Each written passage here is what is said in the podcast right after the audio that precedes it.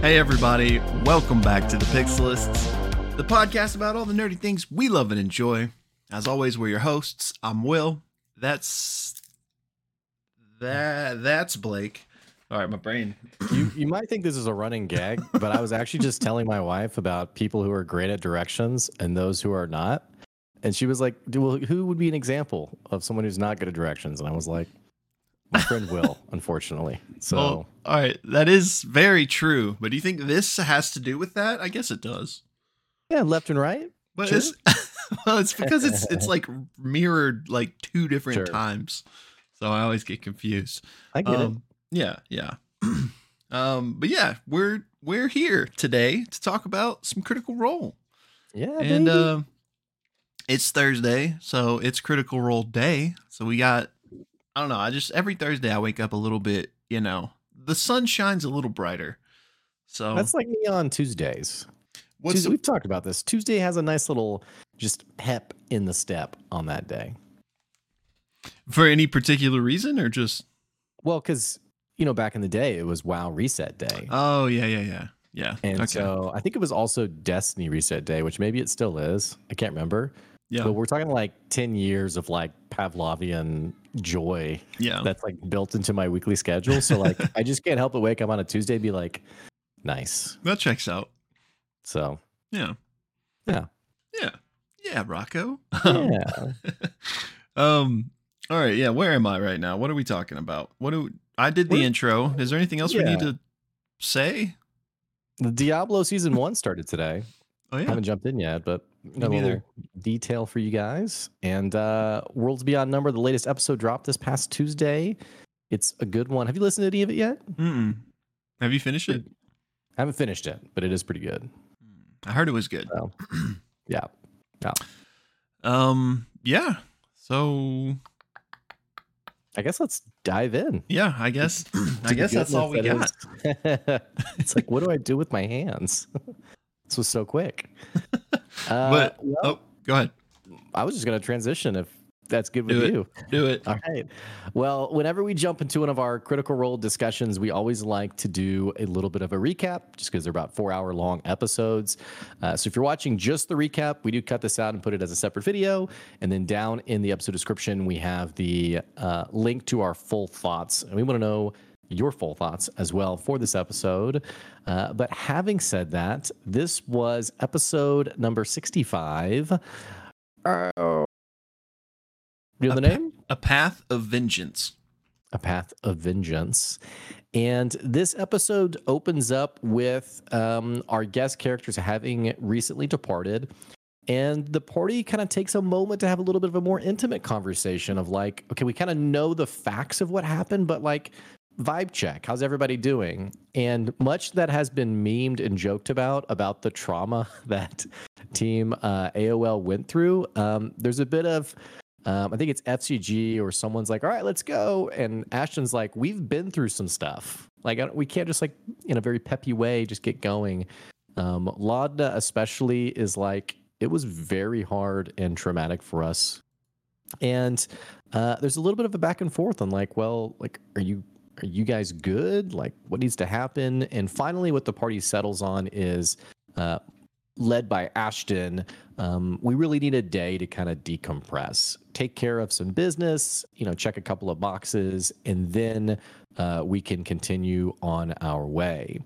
Um, also, additionally, another reason that they need to take another day is because Imogen's staff um, doesn't have enough charges to it to actually teleport them uh, anyway. So the party decides to split up and uh, all take care of business separately. We have uh, Imogen and Laudna who are going to go check on Zhudanna. We have um, FCG and Ashton who are going to go check on Milo. And then the remaining three, Chetney, Fearne, and um, Orym, are going to go check in with Ajit Dial um, at, is that the right name? Ajit Yeah. the, at the Dial Hall. hmm Okay, yeah, right. All of a sudden, I was like, "Wait, is it named after him?" Threw me for a second.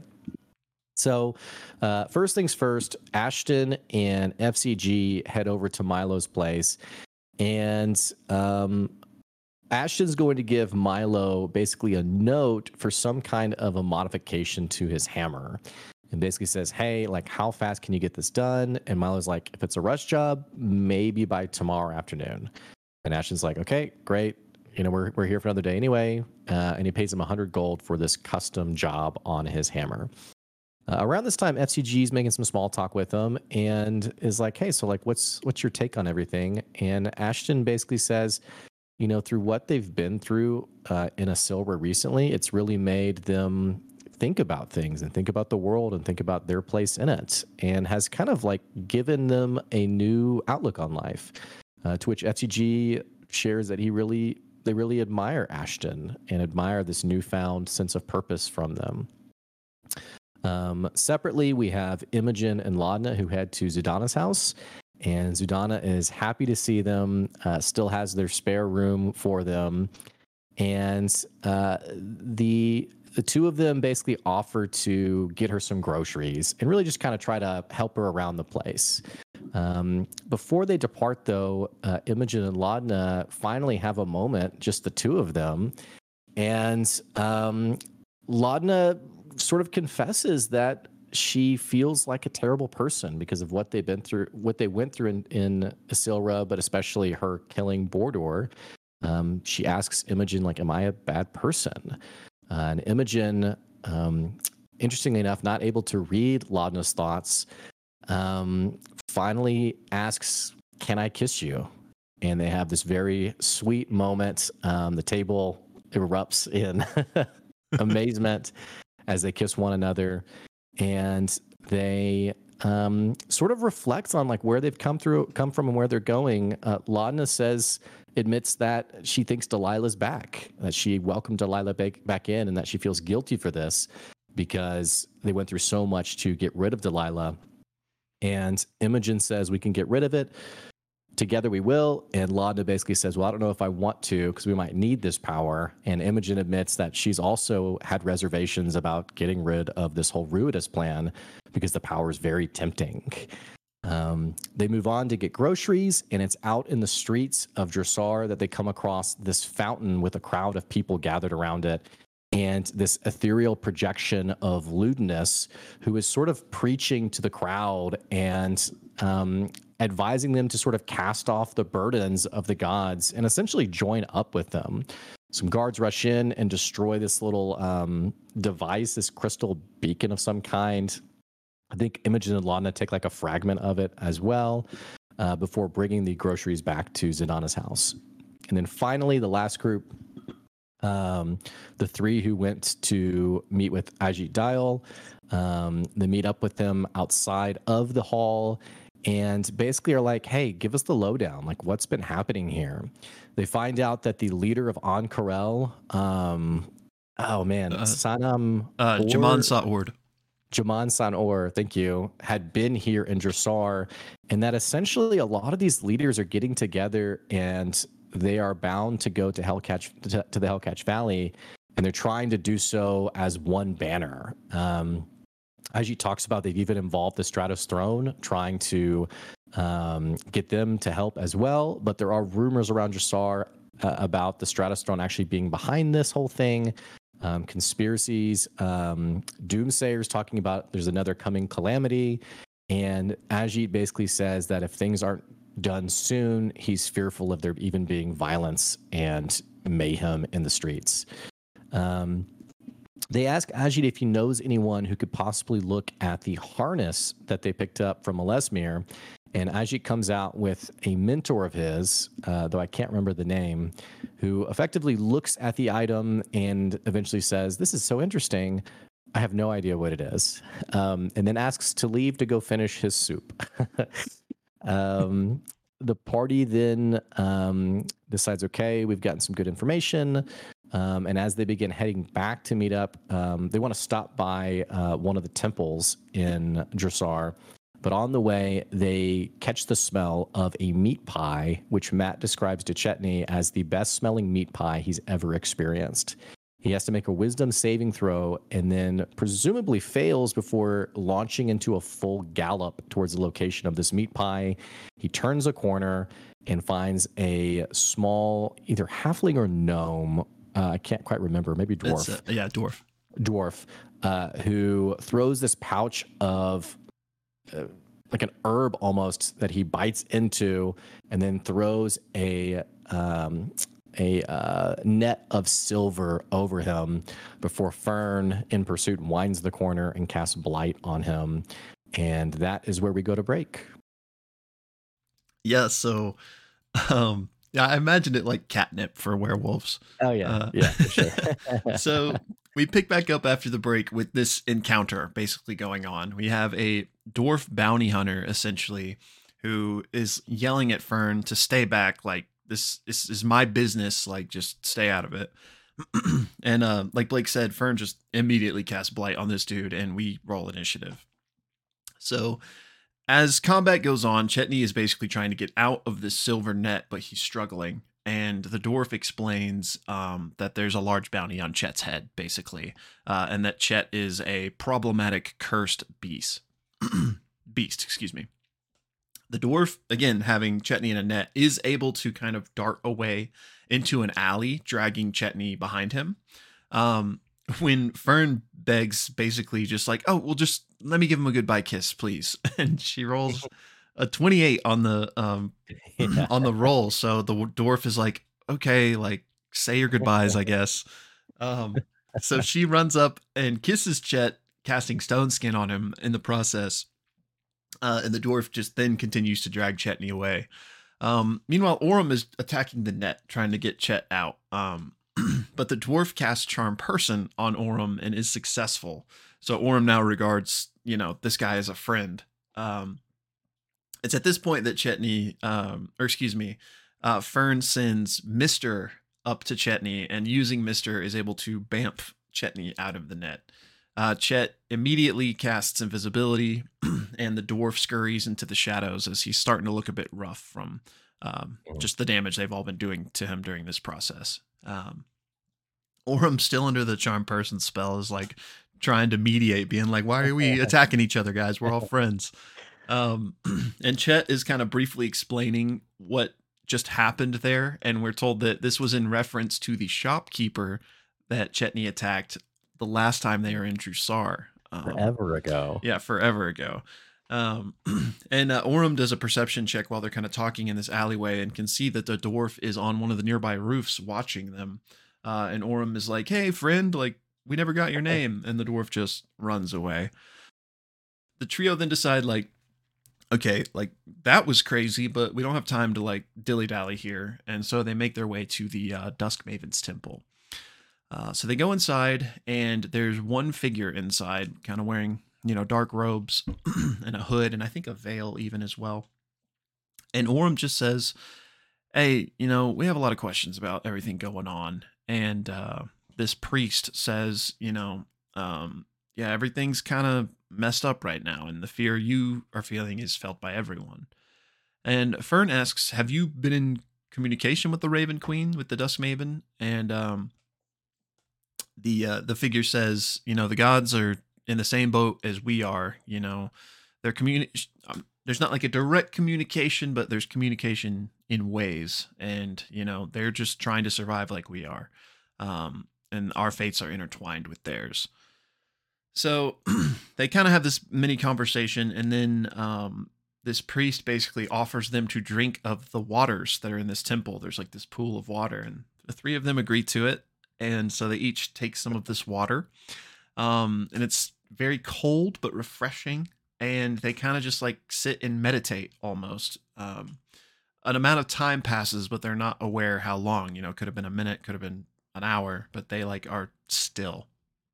And when they like look to or, or come to from this uh the figure is gone and it's just the three of them in this chamber so they're like, okay, and they decide to make their way out. Except when they open the door, it's not Jrusar that they are greeted with. It is instead the Hellcatch Valley, the excavation site, the Malleus Key. Um, still, you know, plummeting its beam into Ruidus. Um, but all they can hear is just this scream, and they can see the black orb that's in the Malleus Key. Um, and it's a scream that that doesn't stop and is described as echoing through Exandria. The doors then close, um, but instead of like darkness, it's now a massive vision of this white mask. And then the three of them snap out of the trance that they were in, and they're back in the chamber, and the priest is still there. Um, Fearne is like, "What was that?" And uh, the priest says that they're in a period of mourning for one of their own. The three of them then make their leave, and all the groups reconvene at the Spire by Fire, and each catch each other up on what they just went through, basically. And the party realizes that Ludinus has been 20 steps ahead of them the whole time. Um, they know that the shadowy orb figure was connected to Keyleth, and that seemed to be like part of the whole plan was to get her there to lure him out, and they've just been like patsies in all of this. Um, there's then another, you know, patented God conversation amongst the whole group, like, are they good? Are they bad? Where does everybody stand on this? And they kind of realize that each of them is kind of bringing their own perspective and has their own ideology on this, but even still, they can all work together because, like, you know, at, at the very least, they can all agree that like Ludinus needs to be stopped.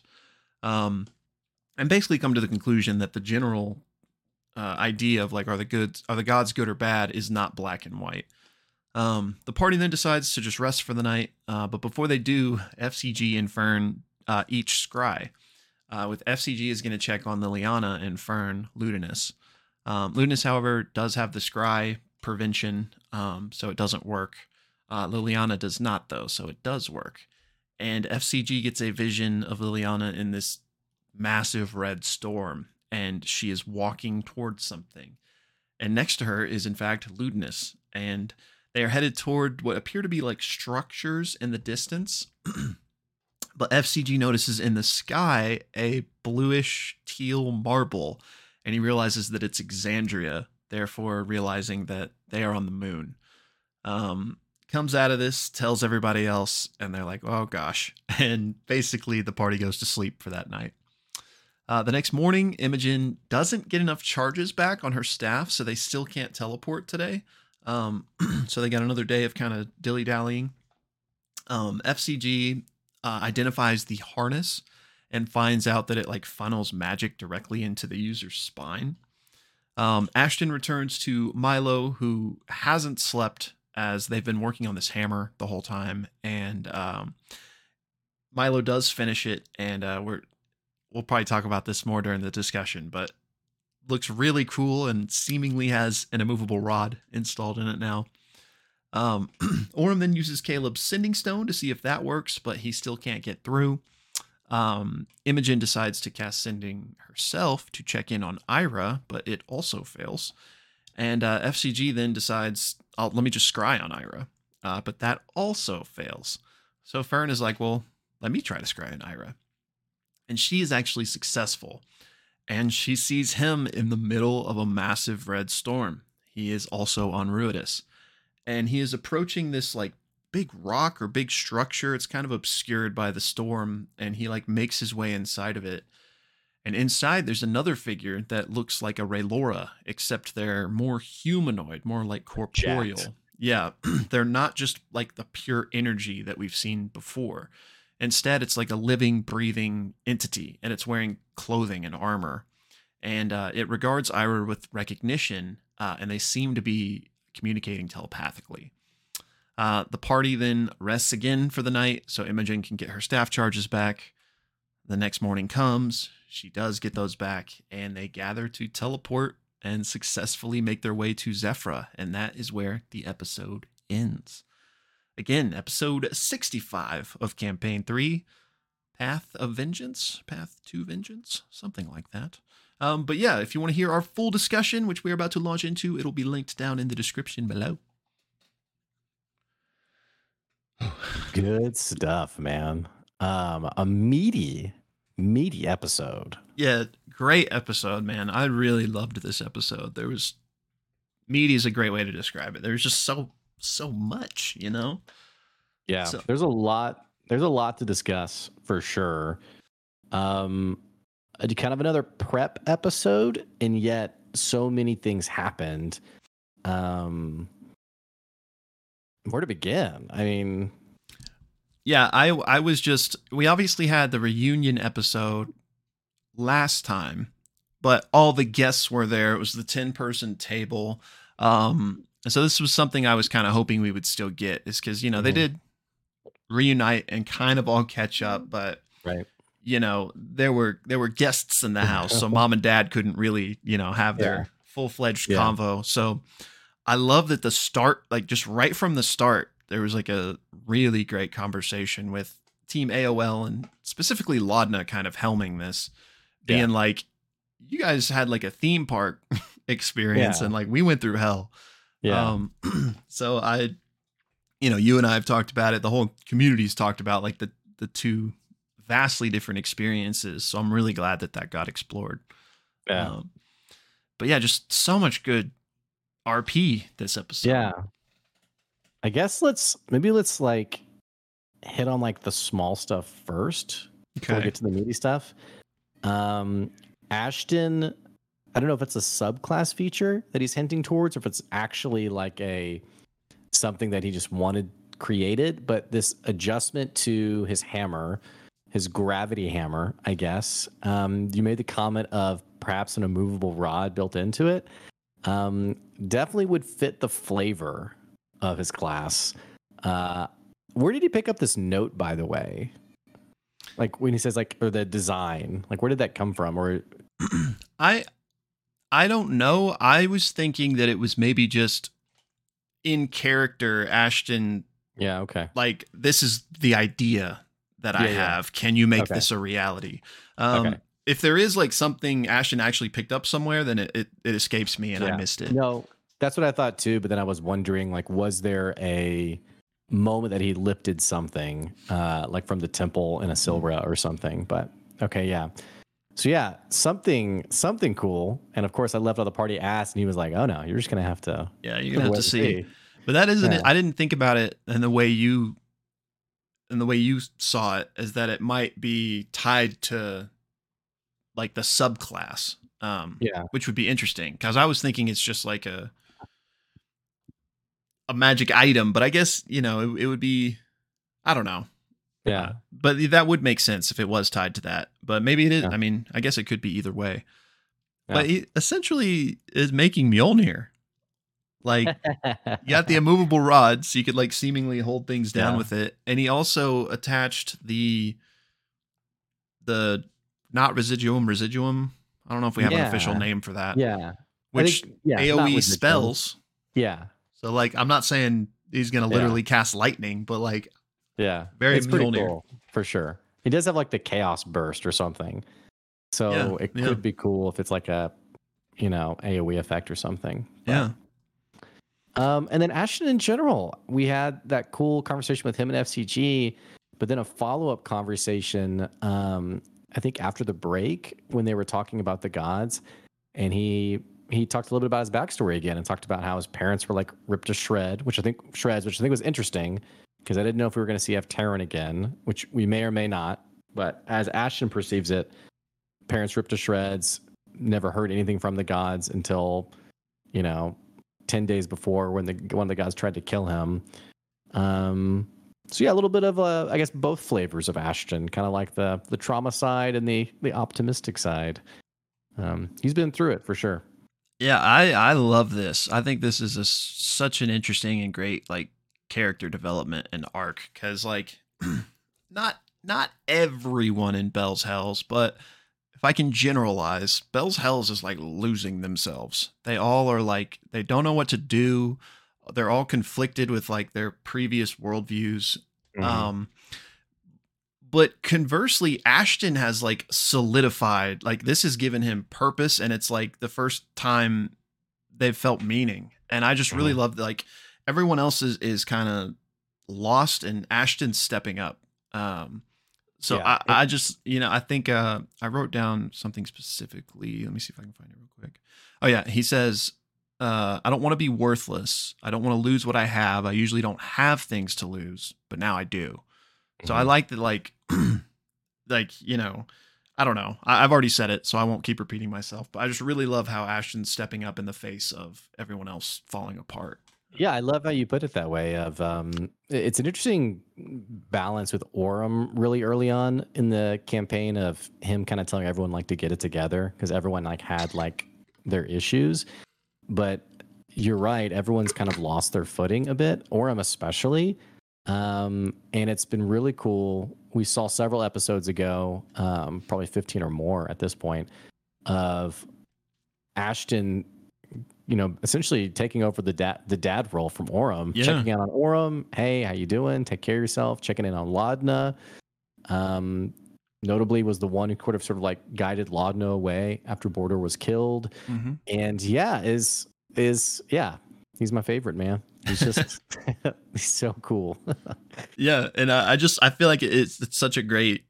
Uh, I guess I'm just repeating myself. Just such a great character arc for him because Mhm. again, he, he was this closed off kind of cold or not cold, but like had the all the walls up. You yeah, know, a little bit, little bit of bravado or right? whatever. And now that they actually have something to lose, like that's the impetus. Like it's like okay, it's time to get my shit together. Like like I'm Yeah. not gonna let this group fall apart. Like I'm not gonna Yeah, be left alone again. Um, so, uh, just big fan, big fan of this whole development, and uh, Mhm. I uh, this is kind of leading into another discussion, which I don't know if we want to go there necessarily yet, but I'm kind of worried about like what's going to happen with this group because the whole, you know, the the the God conversation again, they kind of all realize they all have different perspectives on it and I I don't think that there's gonna be like PvP and, and and they end up killing each other. Like I don't really see it getting to that point, but I do see at least I do see at least in the the tea leaves, if you will, like some conflict. Now I don't know what that necessarily materializes into. Yeah. Um but I, I could see like a fracturing point. But again, I don't know like if I can be like above the table in meta, it's not as if someone's gonna leave the table or like get I you know so I don't really know how to like what I think that might materialize into but I definitely see some, Has there been a time in friction CR's history where the party has been so disjointed in terms of like like I think they all agree on like let's save the world side of things, but there definitely feels like there's some real opportunity for not just friction but fracturing. Um we talked about Orym kind of falling away from like Team God, but then in this episode, he was the one who sort of like defended the gods and said like, "Hey, I know they're not pretty, but like they've done a lot of good in the world." right Um, we got kind of the similar comments of like, don't care about the gods, you know, just here to help people. Um, I, I'm really interested, not to mention the conversation with Laudna and Imogen, where I think the start of the campaign, Delilah would have been viewed as like, get this as far away from me as possible. And Laudna even kind of a bit curious of utilizing Delilah. And then Imogen following that up with like, yeah, the powers, I don't know, the power's really tempting. I mean, if I'm Orym, you know, I'm I'm clock. I mean, he's not there, obviously, but you know, clocking that for sure, based on the previous conversations of kind of being worried about Imogen. yeah I don't think there'll be PvP either, but I also would not be surprised because I, I do think, I do think, like I said earlier, it's not just friction. I think there could be a real fracturing point in some way. Oh, and what I was going to, oh, actually, going back to what I was was originally saying, has there been a time in CR where th- this has been the case? there's been inter-party conflict certainly but i wouldn't say to like to such an important like to such an important like Story point. question like to yeah like such a like a this is like the the linchpin of the whole story really so far Right. at least in c3 um so like there has and there hasn't. I would i say with there hasn't been anything like this but that's you know it doesn't really tell you much i guess but um this feels but this yeah this does feel novel in, in some ways. Um but yeah again yeah i don't i don't know what to i definitely feel the friction too but i really like i don't see it. I don't know. I don't know. I think ultimately like there could be friction and there could be conflict but nothing like serious. But I don't know. I mean, I do think that I don't want to like shift us shift gears completely. Um, but yeah, the I loved Orym speaking up again here and explaining that like, you know, some of the gods are bad, sure, but a lot of them are good, and a lot of the good ones have done a lot of good. Um, and basically, it's just not black and white. Like we shouldn't wipe out all of them because there's a few bad apples. Um, which I, I like. Well- I just feel like that is a point that needed to be brought Yeah. up more in this discussion. Um, Forgot you're you're a huge godsend. so Orym also in this conversation, I loved his conversation at the Dusk Maven Temple. Uh, like the prayer, he said, like I, I don't remember the phrase, but it was like, I'm like adrift here. Like I need I need some help. Like really. And I kind of just felt bad for him. I just thought, man, he's just really trying to cling on to something. Yeah. And I don't know. I mean, and I don't know if necessarily the vision provided that grounding that he was looking for.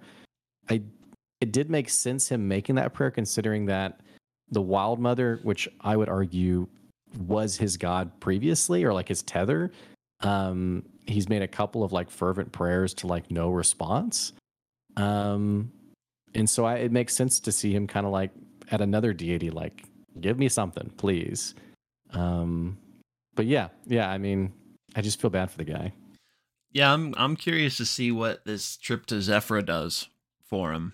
Like, Mhm. is it going to be a good thing, um, and like a refreshing thing to maybe see some of his loved ones, um, like uh, I, like Will's family, which I think he considers his family, basically. you have a sister too I think so. Yeah. yeah okay um, and to see Keyleth, but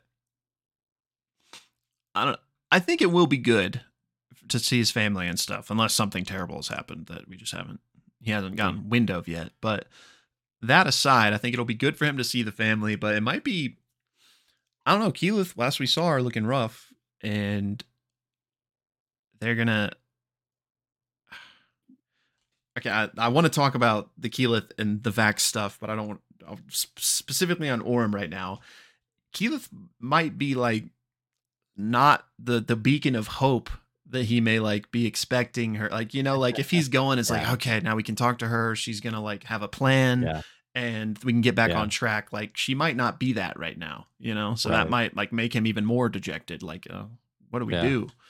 Um, i do like that they're going there versus the original plan of like let's go back to the excavation site like Yeah. I, this makes a lot more sense um than just like rushing headlong into that um it also creates a bit of a buffer timeline wise because i guess they're gonna have to wait another day or two yeah, to to get teleport the again yeah, and so that gives i guess the armies sometimes to, some time to make their way to the um, excavation site um, let's go ahead and talk about keyleth and vax um, a Wow. crazy vision yeah. That was that was nuts, man. And it felt I- bad for vax dude no, man, it's constantly screaming across all of Exandria. Like, you know, bad enough that he got turned into the the orb. It's like a continually excruciating process, I guess.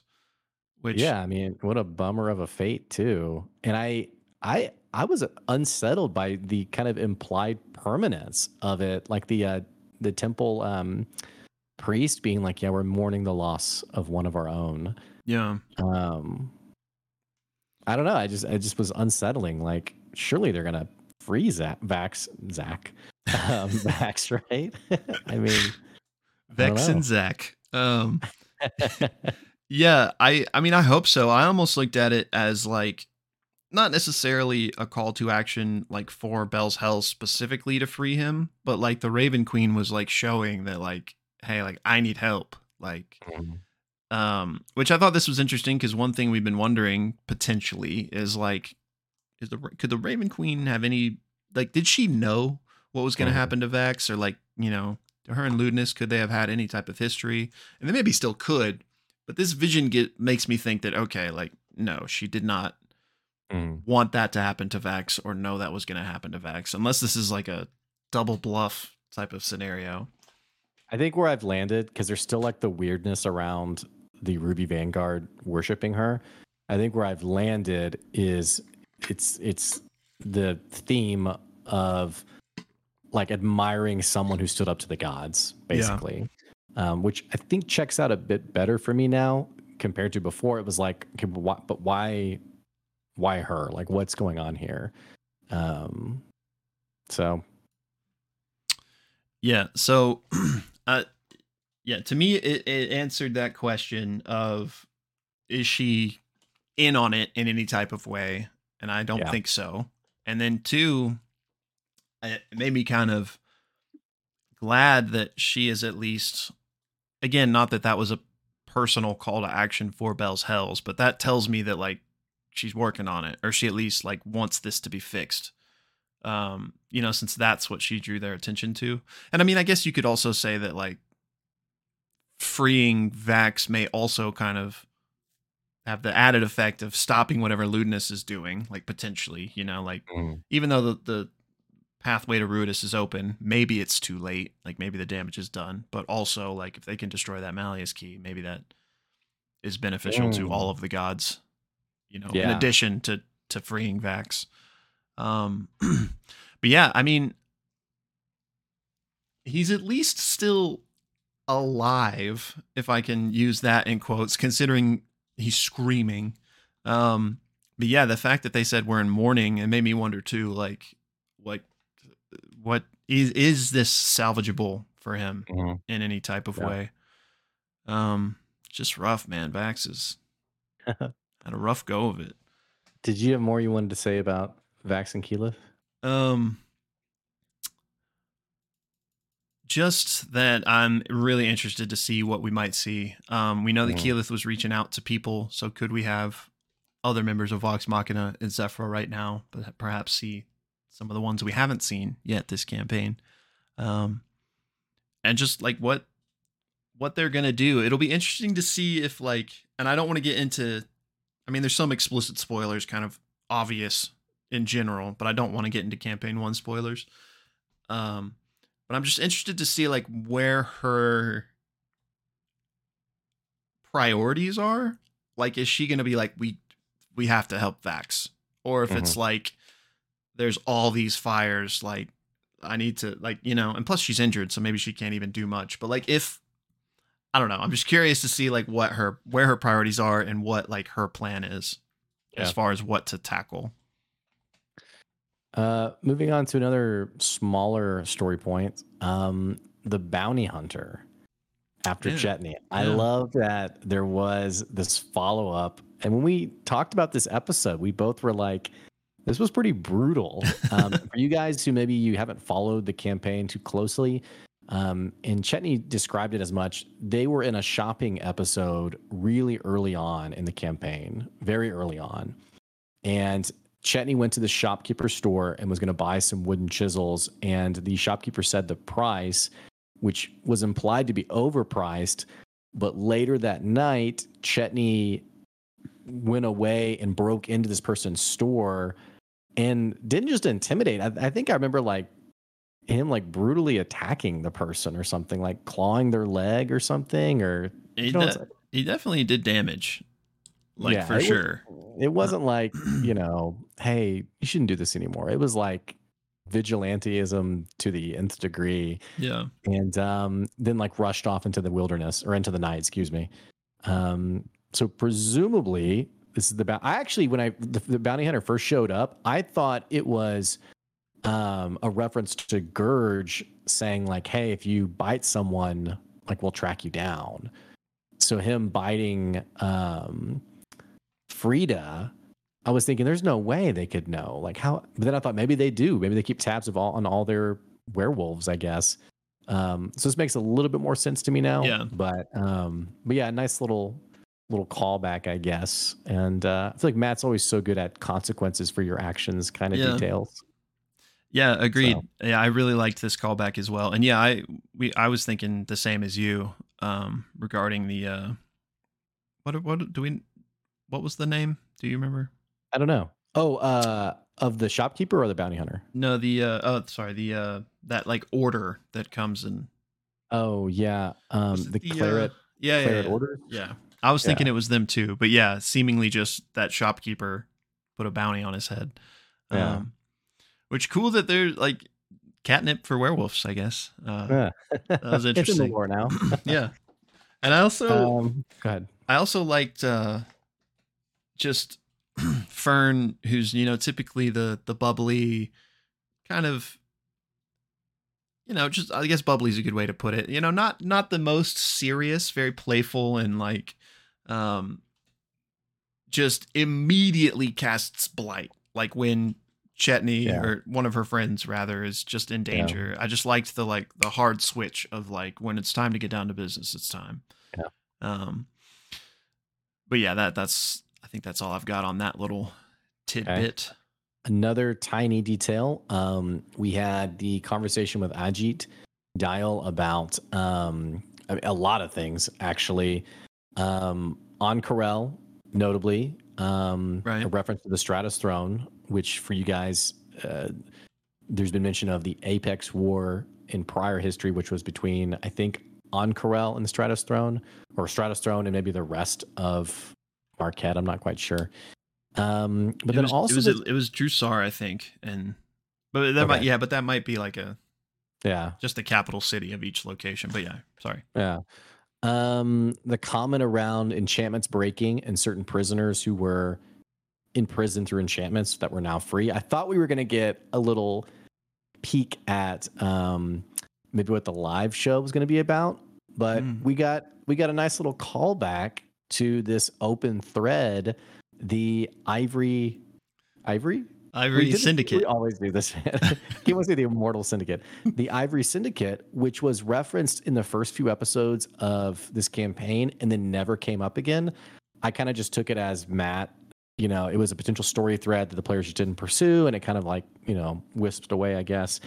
But I do like that Matt brought it back and brought this little detail back, um, which is just a great recycling as the DM, I guess. But um, the leader of the Ivory Syndicate, who is now presumably free, um, and I'd be interested to see how and if that comes back into the story again. Yeah, I thought that was definitely interesting, and uh, it it also kind of the fact that the leader was imprisoned could kind of explain the lack of Ivory Right. Syndicate activity in that early part of the campaign.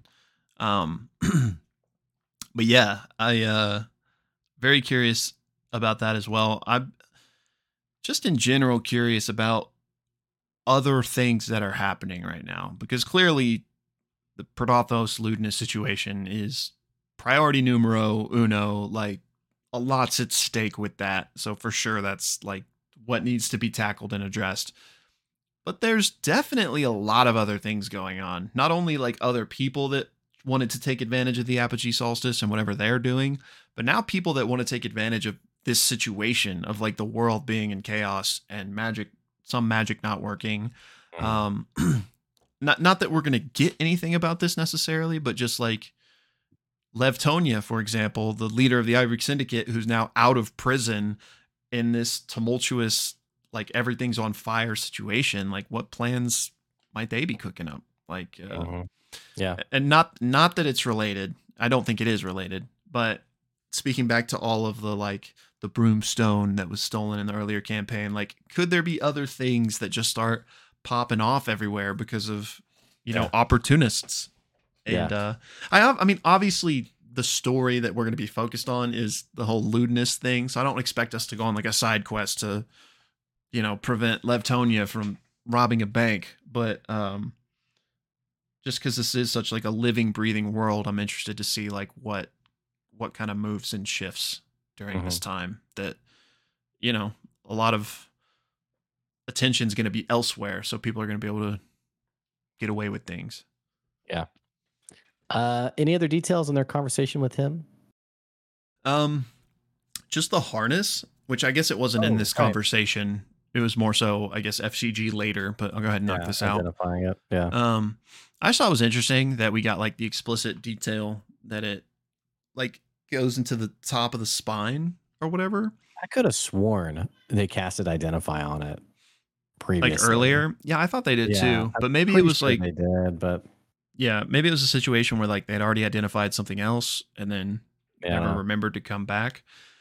But yeah, they at least g- earlier gleaned the whole like it sucks magic energy out of people. Um, but anyway, I was I was just curious if like that could potentially be like a weak spot on Ludinus if that encounter ever happens. I mean, clearly he's not wearing the harness, but if he has like a a new iteration, you know, like if he uh, that was like a prototype, um, it would just be I don't know. Maybe, maybe it was nothing. Maybe it's just a cool detail, but I thought that was an interesting explicit detail to to paint for Matt to be like, yeah, between the shoulders, top of the spine, infuses you with magic. So I don't know. Interestingly enough, um, what's her face has something similar. Say, wait, who? The um, I can't think of her name. The leader of the um, Paragon's Call. Oh, oh, yeah, yeah, Odahan. Odon, yeah. Yeah, Odon has a the uh, something similar in the sense jet- of yeah, source of power on her back. Um, right. That one's more dunamantic, presumably. But um, maybe there's a connection. I don't know. yeah, I mean, seems like there definitely could be. Um, Um, go ahead. yeah, uh, but yeah, nothing else with uh, Ajit. Okay. I think that's my last small detail. I don't know if you have another one before we move on let to me some of the juicier stuff. Let me scroll through real quick. Um, the Corsairs being conscripted by the Mahan houses was interesting. I couldn't Yeah. remember. I forgot about them. Yeah, I couldn't remember exactly what what left off with them. Like I couldn't remember if they were on good terms, bad terms, no terms. no idea. I don't think Um, they had any terms. I think they had the meeting, and then Dorian's brother was one of them, right? That's right. Yeah. And then they went off to the the ball, and then that was it. Okay. Never went back to him. Which is interesting though, because weren't like the Corsairs weren't they like the same group. I don't know. I think that's them, right? Uh, yeah, yeah. That that was it was Dorian's brother was one. So Yeah. it's that group for sure. They were kind of like I'm not saying they were all virtuous. They definitely weren't all virtuous, but weren't they, They were- kind of like Robin Hood esque? Yeah. Like wasn't that like Yeah. their at least their idea of themselves? yeah. They're Um, definitely gray for sure. So it's interesting that they're working for the Mahan houses. I mean, I guess paycheck's a paycheck, but like you would think that those were like a lot of the people they had a problem with initially. You know, like the yeah, rich upper yeah. crust of society. Yeah. Um, but hey, I I mean, mean, maybe maybe the Mahan houses aren't all equal. I mean, the the um Ludinus twins house versus like the Treshy house, you know, are probably very different. Um, Yeah. So yeah, for sure. I'm, you know, yeah, not to say that all the Mahans are, are bad or anything, but they're definitely like the wealthy, influential Yeah, people. for sure, Um, for sure. Yeah, yeah, but again, the world's ending. These people are offering good money. Maybe you just got to do what you got to do. But that was an interesting detail to like include. Yeah. Um, another small thing was the the orb or whatever it was that Ludinus was like projecting out of to give his little speech. Very uh reminded me a lot of Avalir. Mm. Like uh not to say that like it literally was Avalir, but like Age of Arcanum. And again, not to Mhm. say that like that orb itself was like an ancient artifact or anything, but it just made me think of because I feel like Brennan described that in Avalir of like all the different like holographic yeah. Screens was and yeah how um Sam's character, how they reported like the news or what have you. It was something Yeah. like that. I think. So, speaking of Ludinus, did we? I feel like we knew he had the shriveled hand, right? Like, wasn't there something? yeah, he it's when he like, powering activated the the- Malleus key, it like took his hand in response or whatever. I don't know why I love that flavor detail of this like just choked out hand. there is a cost. so yeah. anyway um maybe that's like a good starting point for like the meaty stuff Yeah. Liliana and ludinus they're on the moon it on seems. the moon, man. along with ira presumably as well. Not necessarily together but um yeah. What? I guess I this this tether between Ruidus and exandria is like some kind of like teleportation thing of some kind? Since we know it seems like ray laura were coming down from the city. Yeah. Seems like some sort of elevator for sure, which which maybe I mean obviously the the Malleus key has has done a, a number of things, but you know, in terms of talking about like is it too late? Like is is is it already in motion now and it can't and what like Predathos can't be stopped or can it still be stopped? Yada yada yada.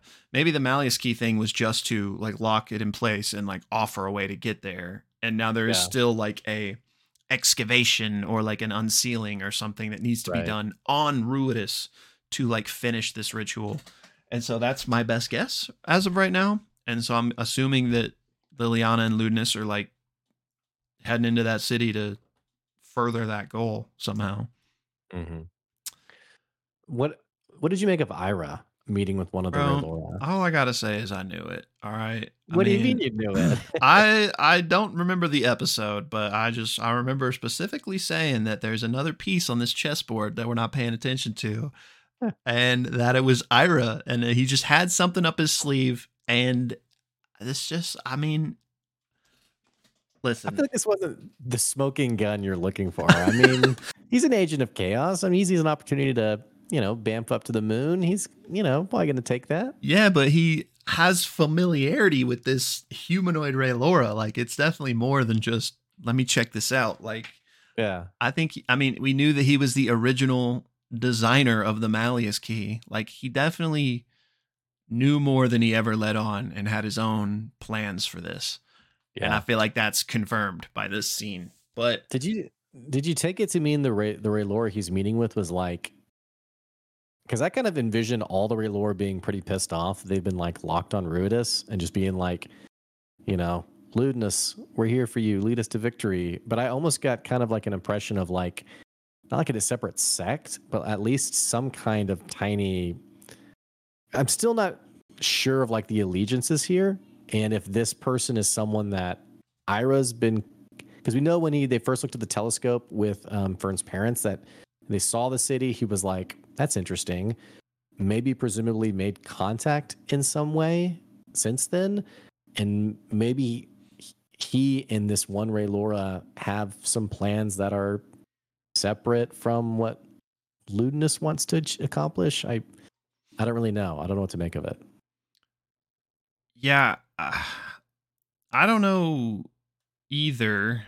So there's a couple things that you said there that I want to address. Um, as far as like the different sects, I feel like there could be. Um, I don't know if this is relevant or not, but I feel like I remember. I don't. I don't remember where it came up or who was in the conversation besides Imogen, but there was some description about how like each Ray Laura is different. Like some of them are nice, you know, and some of them might be angry. Um, Mm. you know what I'm talking about? Do you remember that? It was, about- it was the um, notes uh, from the professor on the experiments with uh, Liliana, I think. Mm. as She was like tapping into the Ray Laura. So again, not that that means that just means they have different personalities, but that could therefore mean then, then that they're they're not all just Team Ludinus necessarily. Maybe they are different allegiances or whatever. Um, but yeah, I like the uh, I like the idea that after the telescope thing, that could have been when the Nightmare King, you know, started delving deeper. But I'm still on team. He knew long before that even, because I yeah. think I think he's ancient, just like Ludinus is, and um, I don't know if these necessarily tie together, but I'm also almost all the way in on that being the the Tishtan city, and maybe the Ray Laura being the Tishtans Oh, and maybe they you know just Predathos Wow. has has twisted them into what they are now and if that is the case then the nightmare king could have a relationship with them dating back to the early days you know yeah. um so yeah That's- yeah, that's really interesting. Um, huh. so yeah, i that'd be really interesting for sure. I'm just reading about them on the wiki, but so yeah i don't i still don't know what ira's plans would be necessarily i definitely think he's like a maverick you know he's he's got his own ideas and and goals here um but i'm just curious as to what those would be like maybe I don't know. Yeah. Wait, but yeah, okay. ve- very interesting to Mhm. to see that play out. I got I got excited. Um, Uh, another exciting moment, man. Imogen and Laudna, they're just best friends, you know. yeah, I'm surprised we uh we got took this long to get to this. yeah, they're just Um, the they're just the sweetest of just the- roommates. the best of friends. yeah. But yeah, There was some uh, YouTube video I saw that it was it was from forever ago. It was like episode 20, but it was like Imogen and Laudna are just friends. And like it was like all like the and they had like pulled like little details that like made it seem like they had something happening with someone else. mhm. And then the top comment was like last week. Um, it was like this aged so incredibly poorly for you. wait. So it was like not a joke. The video, I think it might have like it was like tongue in person- cheek, or was it like? It, it might have been, but like the person commenting, like people had come back to this video though Oh, to be like, okay, all right.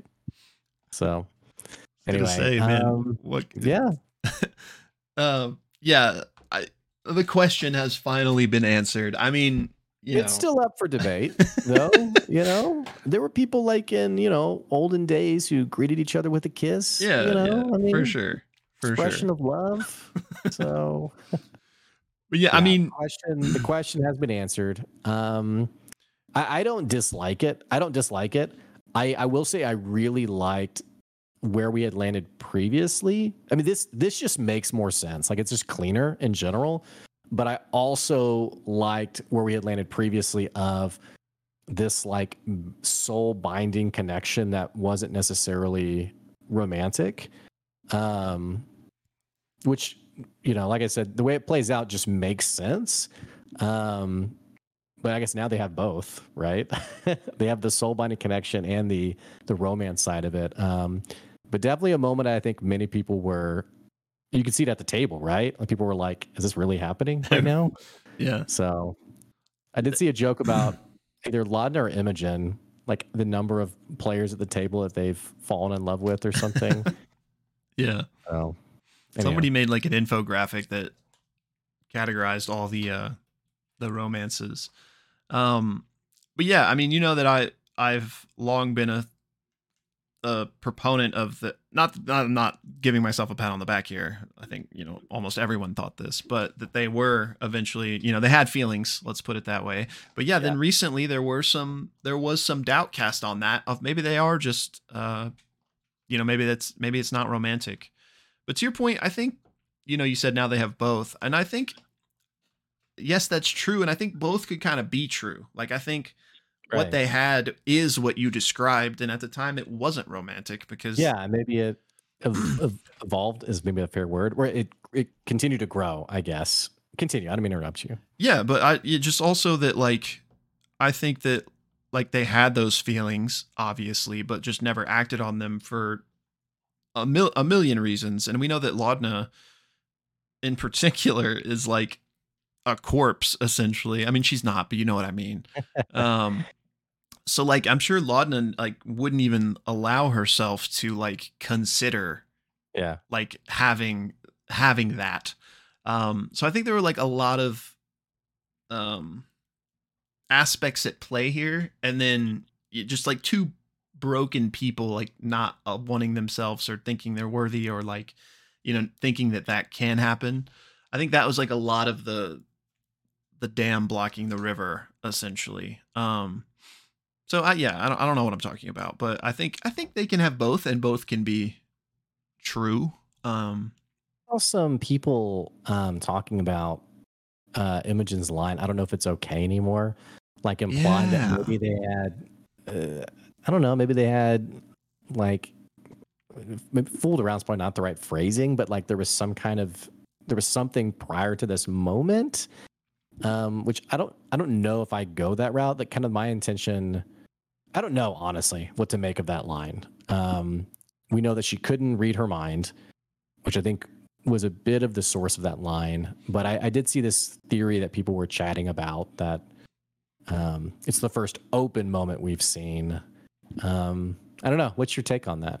Yeah, I was wondering about that line too. And I actually like that element of this too that the the the true moment of like facing the feelings happened when she couldn't read her mind. It just feels better that way, Yeah. you know? Like Yes. it's you know, I don't I don't really know what my like how to materialize what I'm trying to say into words, but I really liked that. More vulnerable, more real, more like Yeah. I don't know. Um, but yeah, I, I don't think that I was wondering about this line too. I don't think that the implication is that they've fooled around to whatever that you want to call that, even if it's just like a Yeah. kiss. Um, Yeah. I don't think that it because that doesn't check out to me, especially with everything else we were just talking about of like how it led up to this. It doesn't make sense to me that they would have ever done anything like that before and still felt all the ways they felt up until this point and maybe it was just like not something like ex- like maybe you know Imogen heat of the moment like wasn't like the words maybe weren't perfect yeah, you know yeah. like maybe she Right. was referencing like I just can't read your mind anymore you know um Yeah.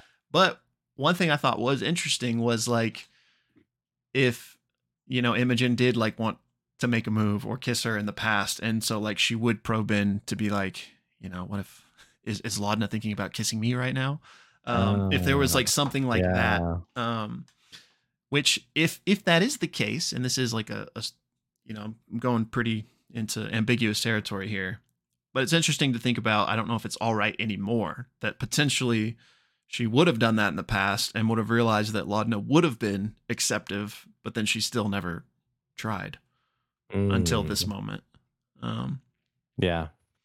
but yeah, Hmm.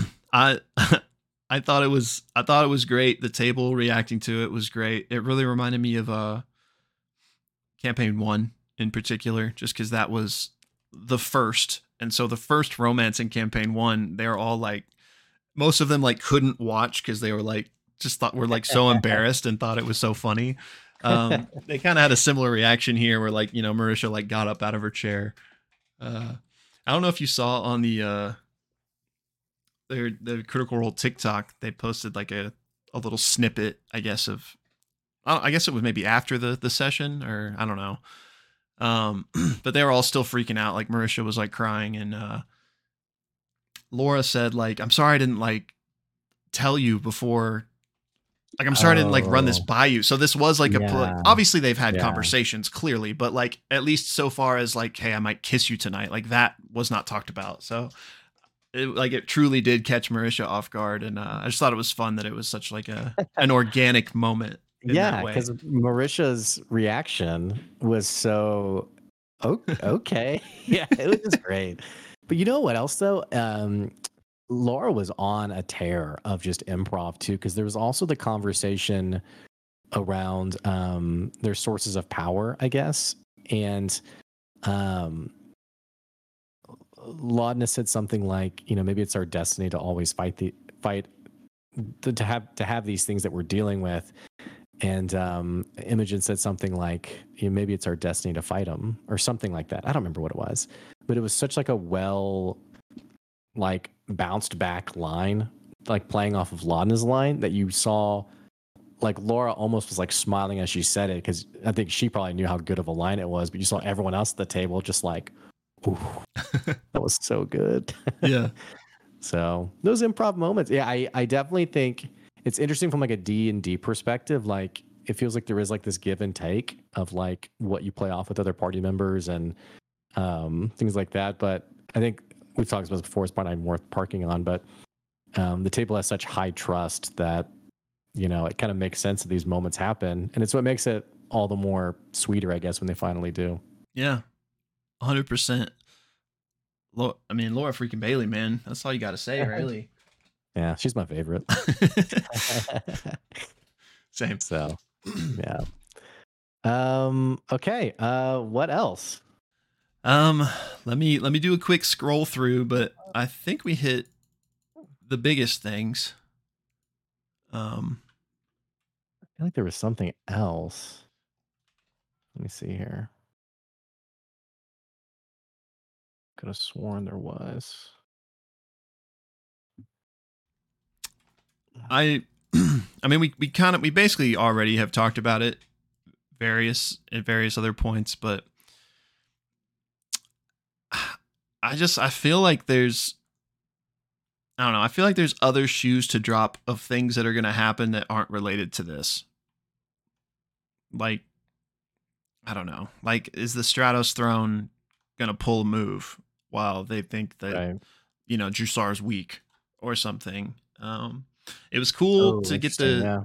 Jamansa Ord reference. Um, that's somebody that, that popped up in campaign one.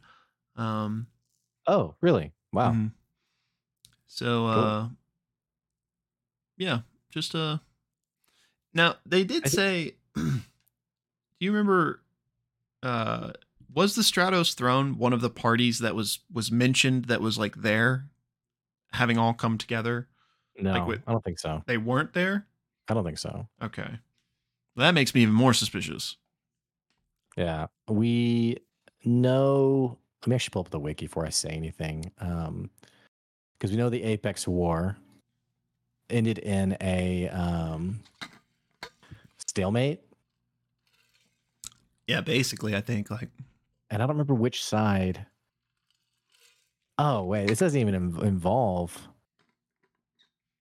Oh, this doesn't even involve um, Jrusar though, or Ank'Harel. It was between the Stratos throne of the Talon Highlands and the court of the Lambent Path of the Ash- Ashanador, which both of those things are on the southern side of Marquet. Um, oh, so Jrusar wasn't involved. Yeah, right. Um, but we know that um, Ara fought for one side. Um, yeah, it says here neither Ank'Harel or Jrusar were involved in the war. Okay. But yeah, Otohan fought for the Stratus throne. That's where she got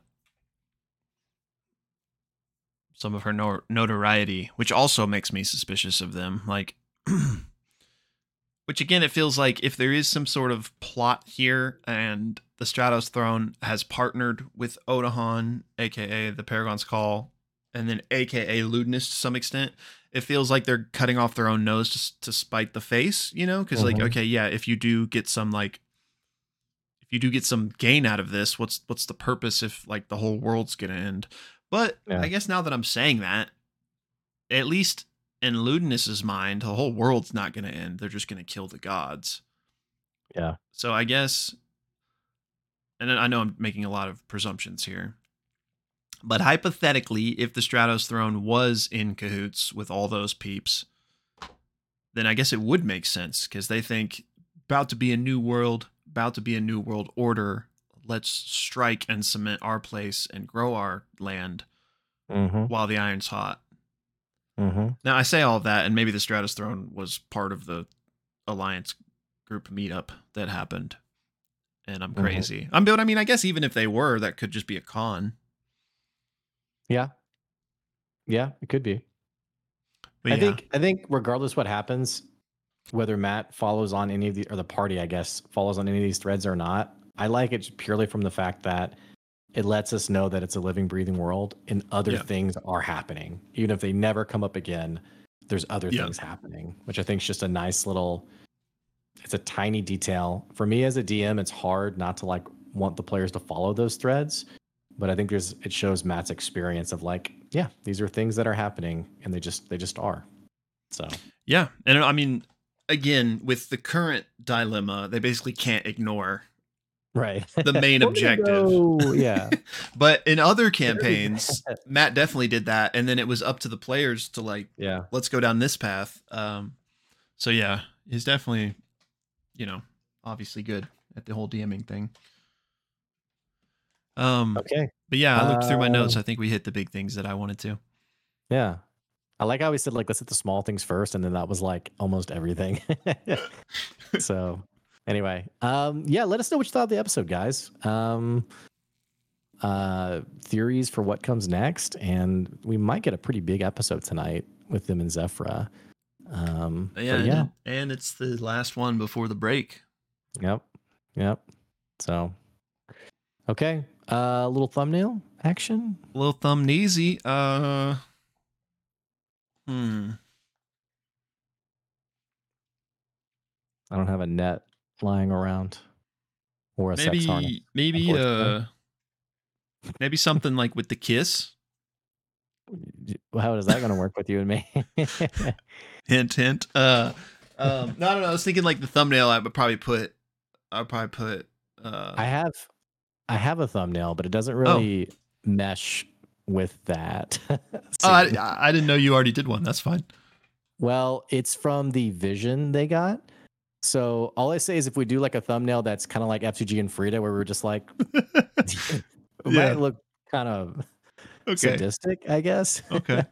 So that's you know. so we need to be like. yeah, yeah. All right. I guess it could work either way. You know. I just didn't. Want, I didn't want to look too beaming for Yeah, yeah. a potentially sad thumbnail. No, that So- works. That works. Okay. All right. Alright. Cool.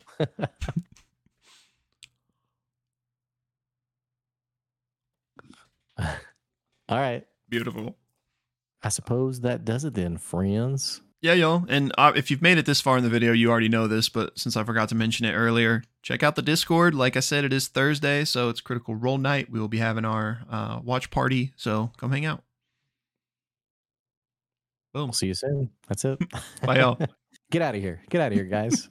see you later.